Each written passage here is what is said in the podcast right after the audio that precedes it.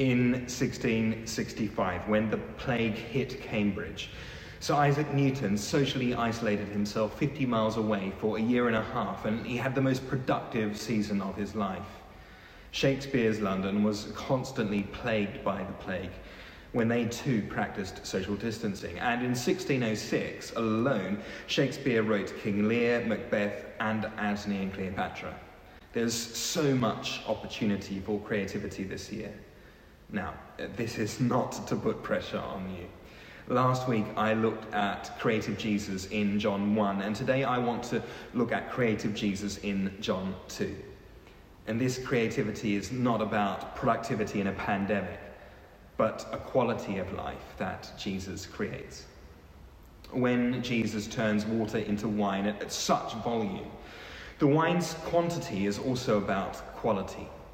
That yes, the wine itself is the best wine, but there's so much of it, an abundance.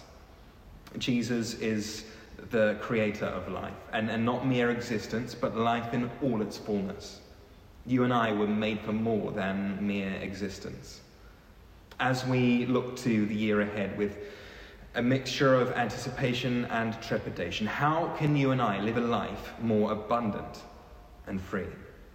How can you position yourself for God's creative power to flow through your life? Or, firstly, go to Jesus with your need. We read in verse 3 that when the wine was gone, Jesus' mother said to him, They have no more wine. It may seem like a first world problem, but it's not. Or weddings in this society were even more charged with, with meaning and honour that they are in today's society.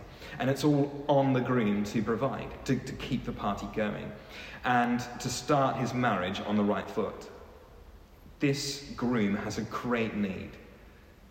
I wonder what your need is right now. The, the Greek for run out of wine in verse 3 means literally to, to fall short, to be deficient, to lack. And he has run out of wine. What have you run out of? Patience, hope, financial security. Maybe you feel poor in spirit. And maybe you've run out of a passion for Jesus. Well, bring your need to Jesus. We read uh, before in verse 46 in the previous chapter that question Can anything good come from Nazareth? And however hopeless your situation may feel, God, He creates something out of nothing. He did this at the beginning of creation, and He takes my little life and your little life, and He does more than we could ever ask or even imagine. At the, the end of the passage, John says that because of this miraculous sign, Jesus revealed his glory. And your need is an opportunity for Jesus to reveal his glory. When I was working at another church, we put on a Christmas Day lunch for people that were sleeping rough or wouldn't have otherwise had a place to go to on Christmas Day. And we catered for 260 people. And when 450 people showed up, well, someone began praying. And everyone was fed, plus leftovers. I wonder if that reminds you of anyone. And that's the, the second thing that when we go to Jesus with our need, we can expect an abundance, like the abundance we had at that lunch. Abundance is, is not a dirty word. You may think that's a really insensitive thing to say during a pandemic, but it's even more important to say this during a pandemic. I've known what it is to be right down to the wire in being able to pay the bills, and life is, is often bittersweet, travelling along the, the twin tracks of battle and blessing. The sense of battle and blessing, that has been my experience this week. And I have my scars, you have yours. And we are the people of the cross as well as the resurrection. But last week I spoke about being children of God. Abundance is your inheritance. Paul writes, He who did not spare his own son, but gave him up for us all, how will he not also, along with him, graciously give us all things? Whatever it is, Jesus knows exactly what you need, and he always goes above and beyond. I know that we live in cynical times. And this is going to be confronting if you're stuck in a rut right now, thinking the way things are for me, this is just the way things will always be for me. But a scarcity mindset this year will not do. We've had scarcity mindsets well before we stashed and hoarded loo roll and tagliatelle. It's that question will I have enough? But coronavirus or no coronavirus, Jesus is still the creator of abundance, creating abundance wherever he goes. We can expect abundance because Jesus is more than enough. When Jesus says, My hour has not yet come, he will use this sign to point to the cross. In verse 6, we read, Nearby stood six stone water jars, the kind used by the Jews for ceremonial washing, each holding from 80 to 120 litres. The wine is the sign. And what does this sign point to? Well, we see six jars. And, and seven is the number of perfection. And Jesus is our fulfillment. He is more than enough. And these are jars used for ceremonial washing. But Jesus will die on the cross and be the sufficient sacrifice to make you and me clean. You've been washed clean already because Jesus is more than enough. You might think, yeah, but you don't know what I've done. Jesus couldn't cover that. The shame that I feel. How about the equivalent of a thousand bottles of wine? More than enough. Where we read in verse 3 that, that we fall short, that we are deficient we see in verse 7 that, that Jesus fills completely because Jesus is more than enough. We see in verses 6 to 9 here that, that Jesus, he covers the groom's shame and, and the groom gets the credit. And this is a foretaste of the cross. So those ritual, ceremonial jars, well, Jesus is saying, you won't need those anymore. Those jars aren't needed for ceremony. They can be used for celebration instead. The law is fulfilled and grace has come. He saved the best wine until now. I love what it says in the prayer book.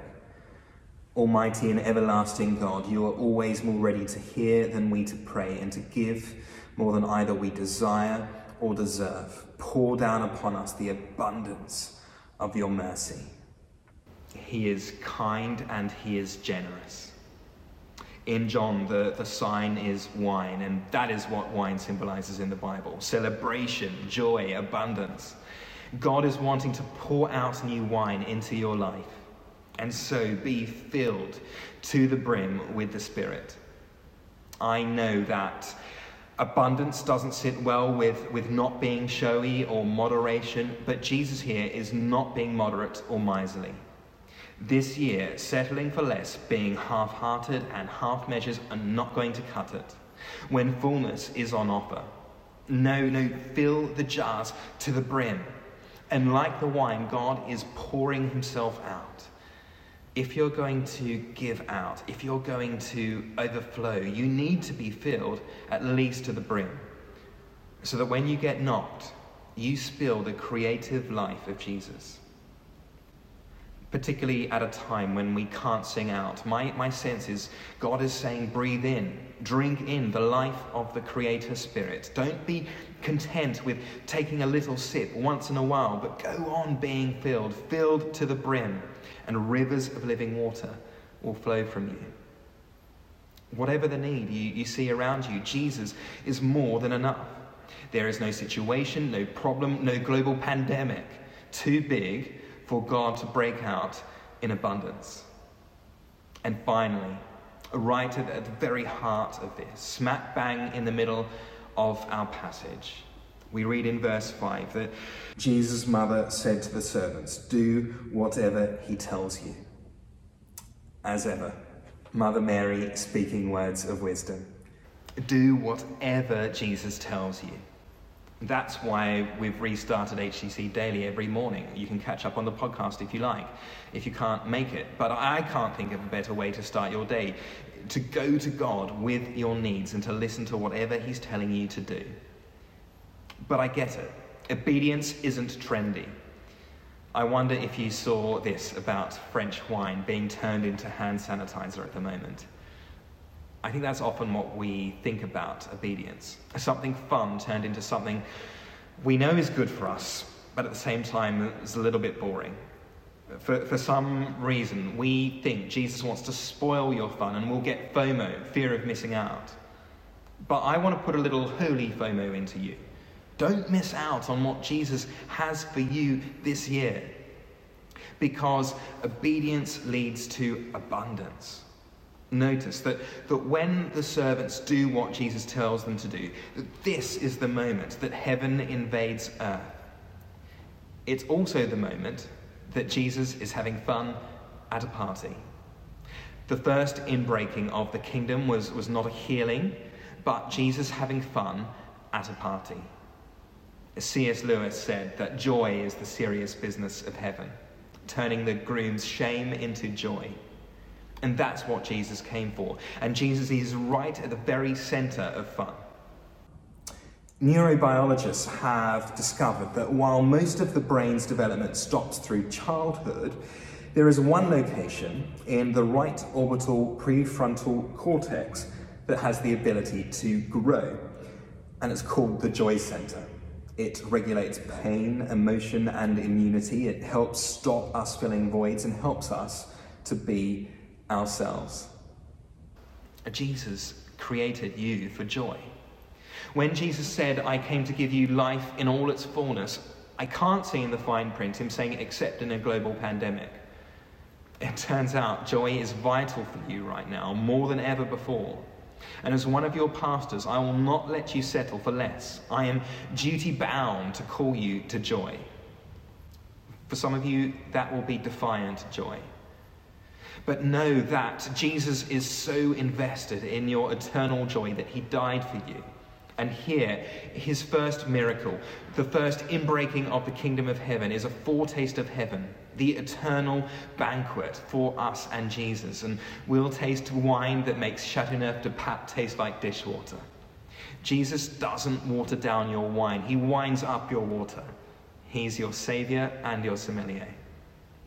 And the way to experience joy is obedience. Mary says, Do whatever Jesus tells you. And she says this to the servants. They live to serve. But God has always been more interested in our obedience than our sacrifice. Jesus has provided the sacrifice. What God is looking for is obedience. Obedience is Jesus' love language. I am the vine, you are the branches, he says. And Jesus wants us to be abundant far more than we do. He, he, he just says, Stay in me, keep with me, obey me, and you will bear much fruit. The vision of our church is, is every life bearing fruit for Jesus. And in COVID, we're not going to water down the vision of this church. No, we're going to wine it up an abundance of fruit. In obedience, there is abundance, there is freedom, there is joy. Joy because joy is located in relationship, in Jesus. I said last week that you are only recreated in relationship.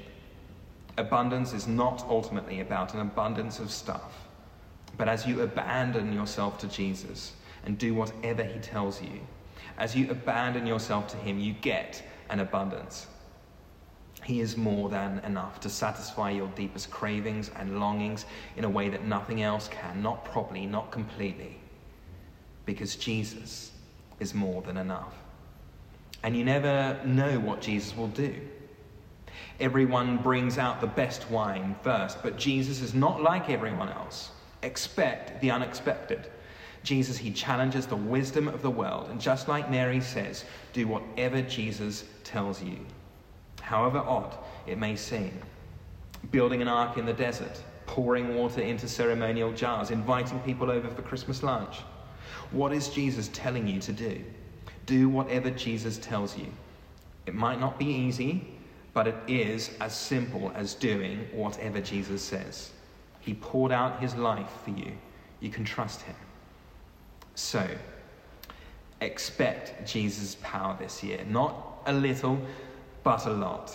We are going to see the miraculous signs and wonders. People are going to wonder at the cross. They are going to see and taste and experience that Jesus is more than enough. We see, just like in verse 11, they are going to believe in him. And we know that from last week, believing in him means they too will be recreated as children of God. And in the power of the Holy Spirit, we are going to see an abundance, a quantity of life and a quality of life created by Jesus, brimming from my life and your life.